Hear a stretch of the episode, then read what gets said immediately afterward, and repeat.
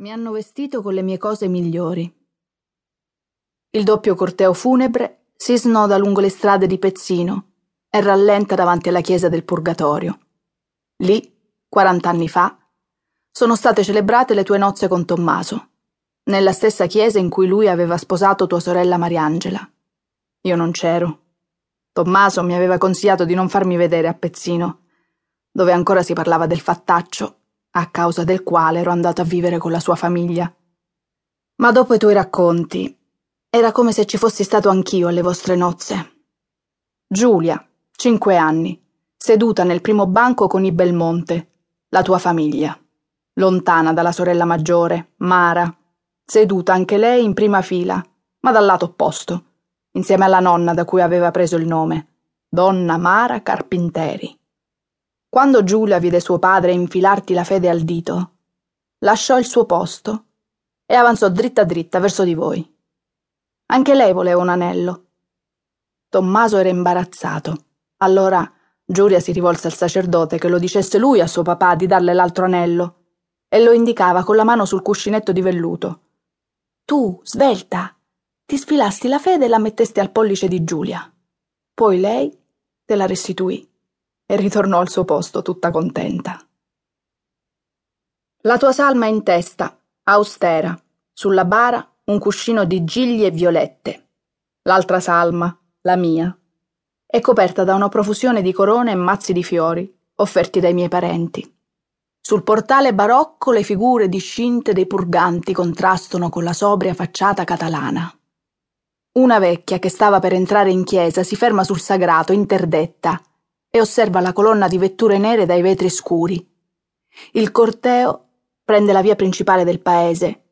Sul marciapiede davanti al bar del centro, quello dove ho lavorato da ragazzo, i clienti posano i bicchieri di vino e i boccali di birra sui tavolini, in segno di rispetto.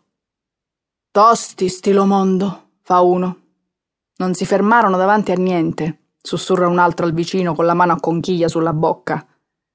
Per difendere la famiglia e vendicare l'onore risponde quello in un bisbiglio.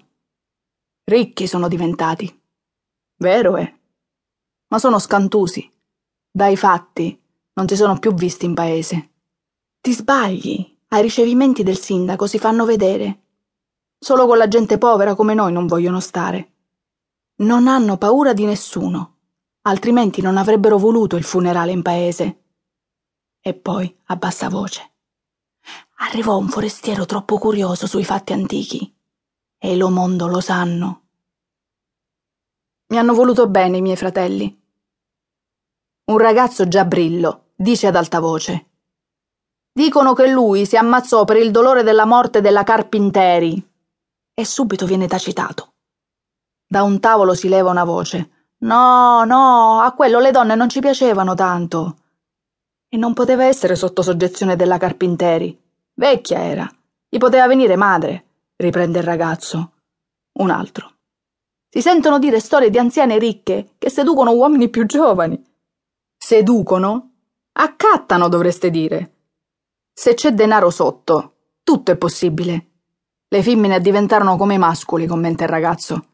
E poi si scola il bicchiere di vino. E più strano ancora è che l'arciprete officia al crematorio Persone importanti dovevano essere questi due. E noi niente ne sappiamo. Sospira una ragazza molto giovane con una grossa croce d'argento al collo. Il suo vicino ha sollevato un boccale di birra. Il crematorio! esclama sarcastico prima di portarsi il boccale alle labbra. Ne sentivamo la mancanza a Pezzino, con le fognature da rifare, i tubi dell'acqua che perdono e le strade piene di buche. Se quelli della comunità europea che ci hanno dato i denari sapessero che succede di notte al crematorio. Perché? Che succede di notte al crematorio? chiede un giovanotto baffuto e ben vestito. Niente, niente succede. L'uomo del boccale di birra si è accorto che il gestore del bar, appoggiato alla porta, lo sta fissando. Scavano pertusi per piantare le rose della rimembranza e potano gli arbuli e abbruciano i rami nel crematorio, così, per non lasciarlo arrugginire. Cari cristiani, vogliono andare sottoterra, insieme alla loro famiglia. Tu si nuda ammescato connente, mi disse lui, sprezzante.